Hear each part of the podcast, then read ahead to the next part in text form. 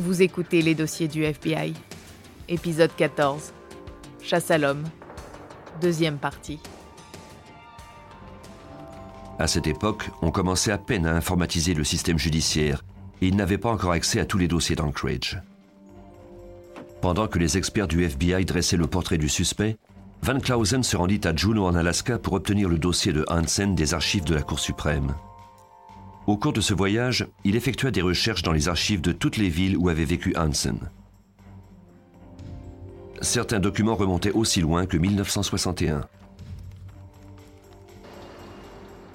Il réunit les dossiers qu'il pouvait rapporter avec lui et fit envoyer le reste par camion.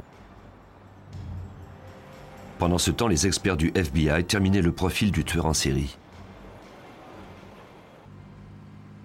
Le fait que le meurtrier ait fait autant de victimes signifiait qu'il avait les moyens de fonctionner au sein de la population sans être remarqué. Il travaillait sans doute pour son propre compte et était peut-être même propriétaire de son entreprise. Les corps avaient tous été laissés dans des endroits isolés en pleine nature. Il était forcément un adepte de plein air. Il s'en prenait à des prostituées. Cela signifiait qu'il avait du mal à communiquer avec les femmes, qu'il avait une faible estime de lui-même et s'était toujours senti à l'écart des autres. À partir de profils de tueurs semblables, Douglas fournit une autre caractéristique pour expliquer la cause de ce sentiment d'inaptitude, caractéristique qui définissait Robert Hansen de façon troublante.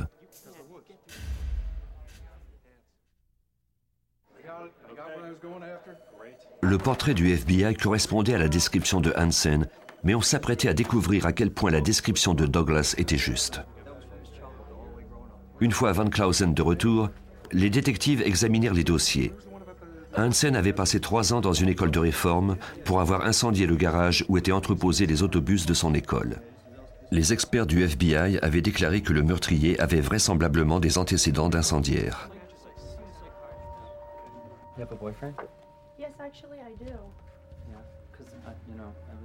On disait également qu'il était asocial. Le rapport psychiatrique de Hansen qui remontait à son séjour à l'école de réforme en faisait foi. Le bégaiement dont il était affligé était une barrière qui entravait son estime de lui-même. Dès qu'il tentait de s'affirmer, on se moquait de lui.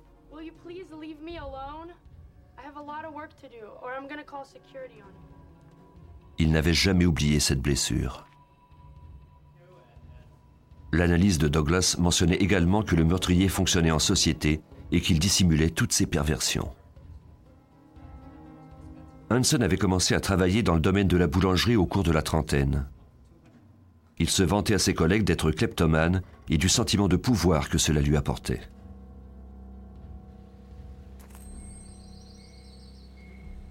Il aimait également parler de son amour de la chasse. Il adorait le pouvoir qu'il avait sur ses proies et appréciait les pourchassés et les blessés. Il avait développé un certain talent pour la chasse et avait même remporté plusieurs prix prestigieux. En 1967, il avait déménagé en Alaska pour commencer une nouvelle vie et pour s'adonner davantage à sa passion pour la chasse. Trois ans plus tard, il avait été arrêté pour avoir tenté de violer une réceptionniste à la pointe de son arme.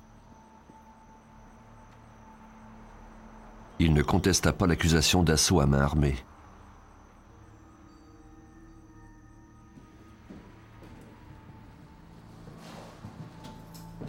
Un mois plus tard, il fut accusé de tentative d'assaut sur une femme de 18 ans qu'il avait suivie jusque chez elle.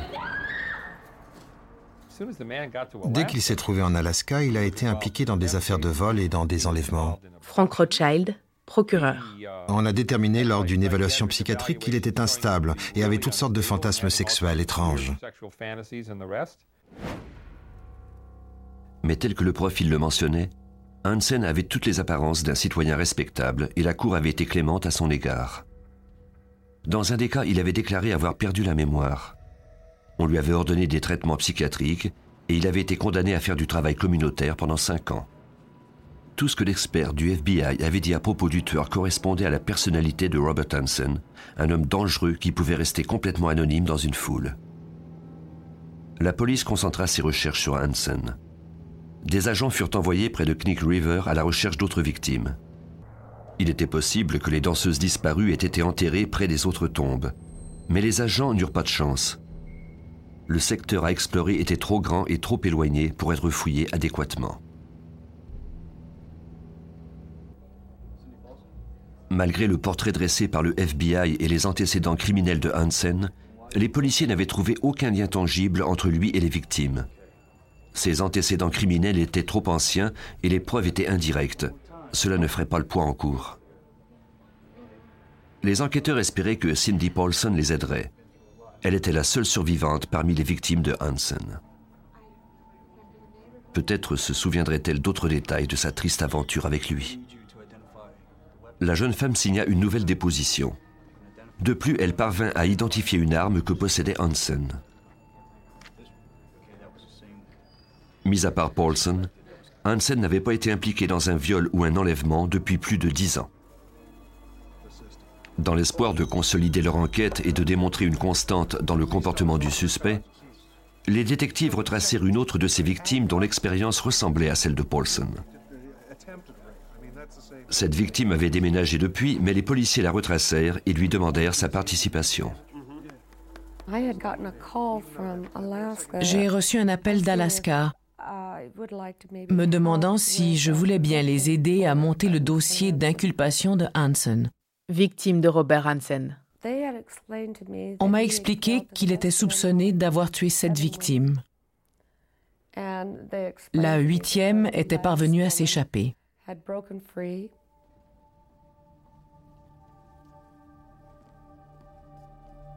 Elle accepta de témoigner le moment venu.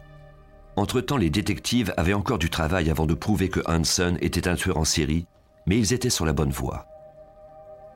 Selon l'agent Greg Baker de la police d'Anchorage, Hansen savait que les autorités cherchaient de son côté. Un matin, je roulais dans les environs et je voulais m'acheter des beignets. Greg Baker, policier.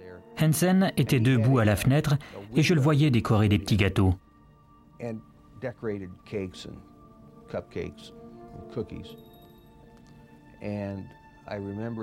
Je me souviens que je l'observais et qu'il n'arrêtait pas de me regarder. On pouvait voir qu'il était nerveux. Il se mettait du glaçage sur le pouce sans arrêt. Et je n'étais pas mécontent de ça. Hansen était maintenant au centre des préoccupations des détectives, mais il ne disposait toujours pas des preuves de son implication dans les crimes. Hansen ressemblait tellement au profil qu'il avait élaboré que Douglas décida de se rendre en Alaska pour examiner le cas de plus près et s'entretenir avec les détectives et le procureur Frank Rothschild. Douglas était convaincu que Hansen était leur homme. Le chasseur était maintenant devenu la proie. Ma mission consistait à déterminer s'il avait la capacité de commettre un crime de cette nature, et la réponse était oui. Je croyais cette prostituée, et j'étais convaincu qu'il avait pu perpétrer ces crimes. Douglas voulait convoquer Hansen à un interrogatoire pendant que l'on fouillerait sa maison. Pour obtenir un mandat de perquisition, les enquêteurs devaient fournir une liste d'objets spécifiques qu'ils croyaient trouver dans la résidence du suspect. Ils devaient d'abord chercher l'arme décrite par Cindy Paulson et celle qu'il avait utilisée pour tirer les projectiles découverts dans les tombes de Sherry Morrow et Paula Golding. Ce n'était cependant pas suffisant. Il faudrait trouver un indice qui prouverait formellement la culpabilité de Hansen. On demanda à Douglas s'il fallait ajouter quelque chose dans le libellé du mandat. J'ai répondu, bien sûr. Selon les recherches, les tueurs en série ont des fantasmes.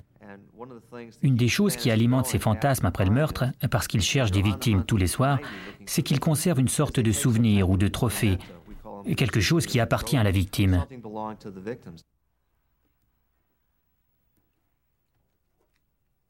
Douglas aida le procureur à rédiger la demande en se basant sur les trophées mentionnés dans le profil, comme des bijoux ou même des permis de conduire. C'était la première fois qu'on se basait sur un profil psychologique pour rédiger une telle demande aux États-Unis. Rothschild savait qu'il devait étoffer le dossier avec des informations plus conventionnelles. Au bureau du procureur, on voulait que cette demande soit à toute épreuve, qu'il n'y ait aucune faille. Tout le monde savait que c'était une grosse affaire. La dernière chose que nous voulions, c'était de faire une erreur, que le mandat de perquisition nous soit refusé et tous les indices rejetés.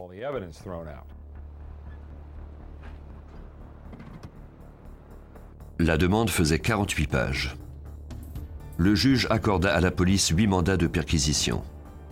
Maintenant, il ne restait plus qu'à coincer Hansen. La police connaissait ses allées et venues et son horaire. Le 23 octobre 1983, on alla le cueillir à la boulangerie. Mais Hansen n'était pas là. Hansen s'était levé en retard, ignorant qu'il ferait attendre les policiers 20 minutes à la boulangerie. On l'informa qu'il devait répondre à quelques questions et il ne résista pas. La salle où se déroulerait la séance était fin prête. Le but était de le déstabiliser pour obtenir des aveux et ainsi éviter un long procès. Douglas aida les policiers à donner le plus d'impact possible à la salle d'interrogation. On avait disposé un peu partout des photos des scènes de crime et des objets reliés à l'affaire afin que Hansen puisse les voir avant l'interrogatoire. À leur convenu, les détectives entrèrent dans la salle et commencèrent leur jeu d'intimidation. Les agents du FBI avaient indiqué à Rothschild la marche à suivre. Il fallait que je lui pose des questions qui susciteraient la discussion. C'était le plan numéro un. Il y avait tous ces cas sur lesquels nous avions enquêté. Il fallait que je tente de le faire parler spécifiquement de chacun d'entre eux. De son côté, il essayait de découvrir ce que nous savions. Je pouvais le voir tenter d'en savoir le plus possible. Et mon plan à moi, bien sûr, était de découvrir ce que lui savait.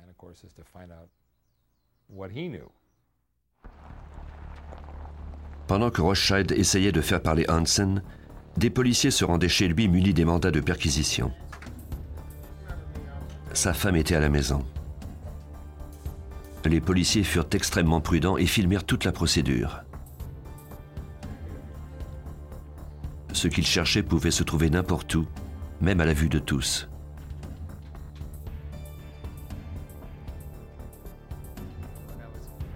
Hansen savait que la police avait eu accès à son casier judiciaire et au rapport des psychologues à son sujet il n'apporta aucune nouvelle information aux détectives.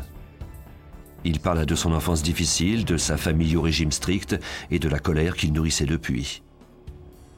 Il avoua qu'il avait déjà ramassé des danseuses et des prostituées au début des années 70 et qu'il était furieux lorsqu'elles augmentaient leurs tarifs, mais il disait qu'il ne les avait jamais menacées. Pendant que Hansen racontait son histoire et que sa maison faisait l'objet d'une perquisition, d'autres agents se rendirent à la boulangerie et à l'aéroport pour effectuer des fouilles. Il n'y avait rien, ni dans son commerce, ni dans son avion. La maison devint rapidement le centre de l'enquête. Une fouille méticuleuse des chambres à l'étage permit enfin aux agents de trouver un indice étrange. Il s'agissait d'une carte aérienne de la région sur laquelle on avait inscrit 37 croix. La plupart de ces croix étaient principalement dans le secteur où les corps avaient été découverts, mais il y avait beaucoup plus de croix que de corps découverts, du moins pour le moment. Les agents poursuivirent leurs recherches dans le grenier. Sous une couche d'isolant, ils découvrirent des armes à feu. Parmi ces armes se trouvait un Ruger de calibre 223 comme celui qui avait servi à tuer Sherry Morrow et Paula Goulding, et un revolver à la crosse en bois qui ressemblait à la description donnée par Cindy Paulson.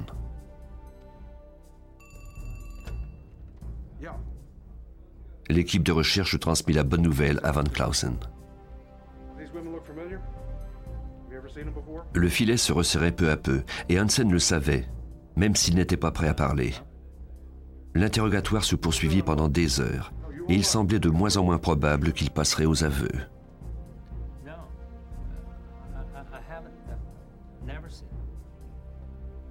Pendant que les agents recueillaient des indices, l'enquête prit une tournure inattendue. L'amie et voisine de Hansen s'arrêta chez lui, intriguée par toute cette activité. Elle fut dévastée par la nouvelle de son arrestation, puis fit des aveux qui allaient contrer tous les arguments de Hansen elle déclara à la police que son mari avait fourni l'alibi la nuit de l'enlèvement de Paulson.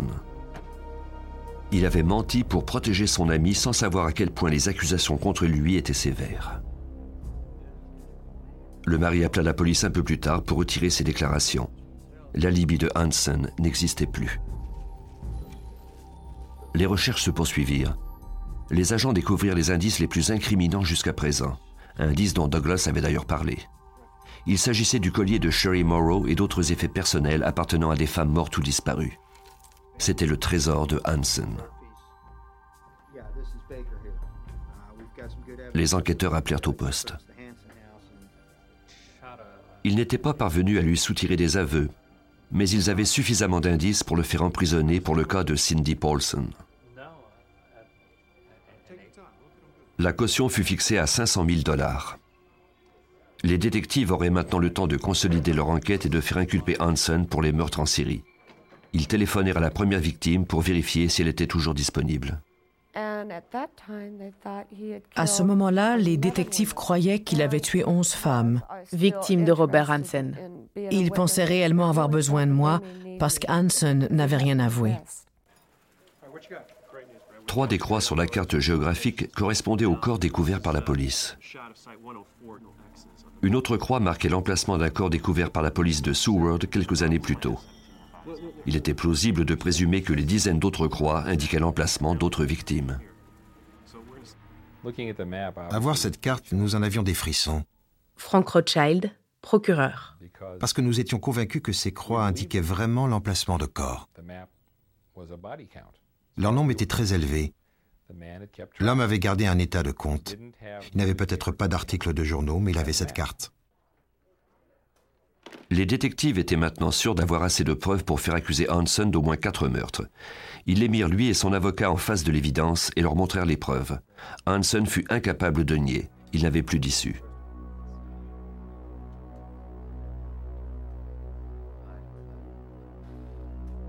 Il était temps de passer aux aveux et de proposer un marché. Hansen déclara qu'il était prêt à avouer les meurtres qui pouvaient être prouvés irréfutablement à condition que le procès n'ait aucune publicité et que sa famille soit épargnée. Il demanda également à être incarcéré à l'extérieur de l'Alaska une fois le procès terminé. En échange de l'inculpation de quatre meurtres, il accepta de montrer aux policiers où il avait caché les autres corps. Les détectives appelèrent la première victime pour lui annoncer la bonne nouvelle. La troisième fois qu'ils m'ont appelé, ils m'ont appris qu'Hanson avait tout avoué et qu'il n'avait plus besoin de moi.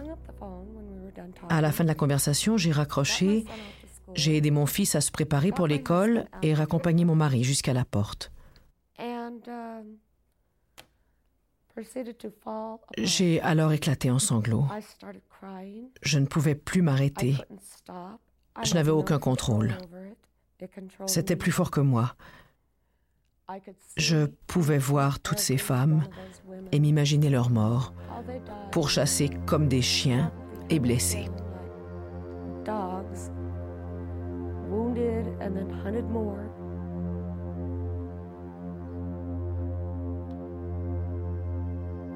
Lors de ses aveux, Hansen raconta comment il emmenait ses victimes dans les bois et les chassait comme des proies. Pendant les douze années où il a vécu en Alaska, il a violé plus de 30 femmes et développé maintes stratégies pour les chasser. Une fois sa cible trouvée, une cible solitaire comme Sherry Morrow par exemple, il était amical et lui donnait rendez-vous dans un restaurant. Si elles étaient danseuses ou qu'elles rêvaient de devenir mannequins, il leur offrait de les photographier en échange d'une somme d'argent. Il arrivait au rendez-vous plus tôt et restait assis dans sa voiture. Ainsi, il pouvait s'assurer que la femme était seule et que personne ne l'attendait dans le stationnement, qu'il n'y avait pas de témoin. Puis il entrait et rencontrait sa future victime.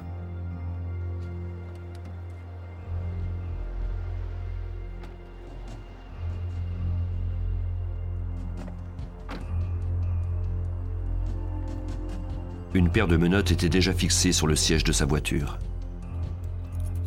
Hanson se vanta qu'il lui était très facile de menoter sa victime tout en saisissant son arme.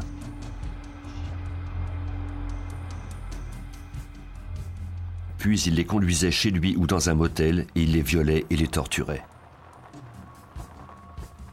Par la suite, il leur bandait les yeux et les conduisait en voiture ou en avion à l'écart de la ville, jusqu'à ce qu'ils trouvent un endroit isolé. Il avait l'habitude de jouer avec sa proie avant de la tuer.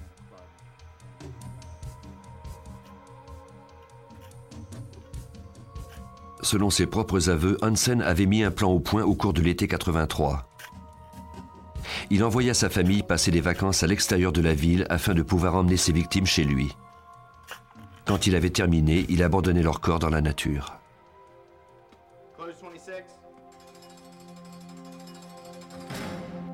Le 27 février 1984, Robert Hansen fut jugé coupable du meurtre de quatre femmes et condamné à la prison à perpétuité sans possibilité de libération conditionnelle.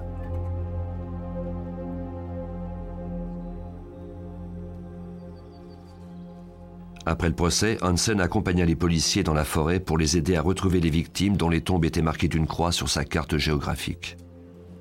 Au total, on retrouva huit corps. Des ours avaient déchiqueté les autres corps.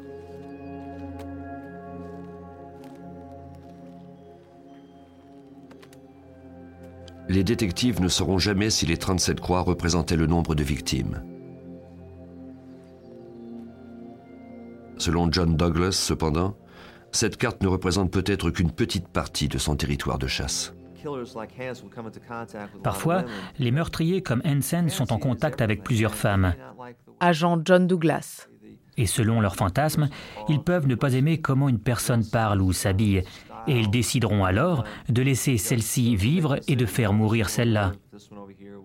Je crois qu'il en a tué beaucoup plus que ce que nous savons. À mon avis, une des raisons qui l'a poussé à s'installer en Alaska était qu'il avait commis des homicides sous le 48e parallèle. Aux États-Unis, on estime qu'il y a entre 35 et 50 tueurs en série en liberté. L'analyse de leur comportement permet aux experts de les retrouver plus facilement. Chaque fois que l'un d'entre eux est capturé, on en apprend un peu plus sur leur esprit pervers. On espère que le prochain sera encore plus facile à arrêter. Vous venez d'écouter les dossiers du FBI. Si vous avez aimé ce podcast, vous pouvez vous abonner sur votre plateforme de podcast préférée et suivre Initial Studio sur les réseaux sociaux. Les dossiers du FBI est un podcast coproduit par Initial Studio et New Dominion Pictures adapté de la série documentaire audiovisuelle FBI Files, produite par New Dominion Pictures. Cet épisode a été écrit par Steven Zorn et réalisé par Stuart Taylor.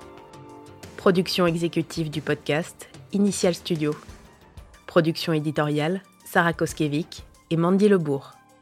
Montage, Victor Benamou. Avec la voix de Johanna Citruc. Si vous avez aimé cette saison inédite de Criminels, Retrouvez toutes les enquêtes spéciales du Bureau fédéral d'investigation dans notre nouveau podcast, Les dossiers du FBI. À écouter dès le 14 avril 2023 sur toutes les plateformes.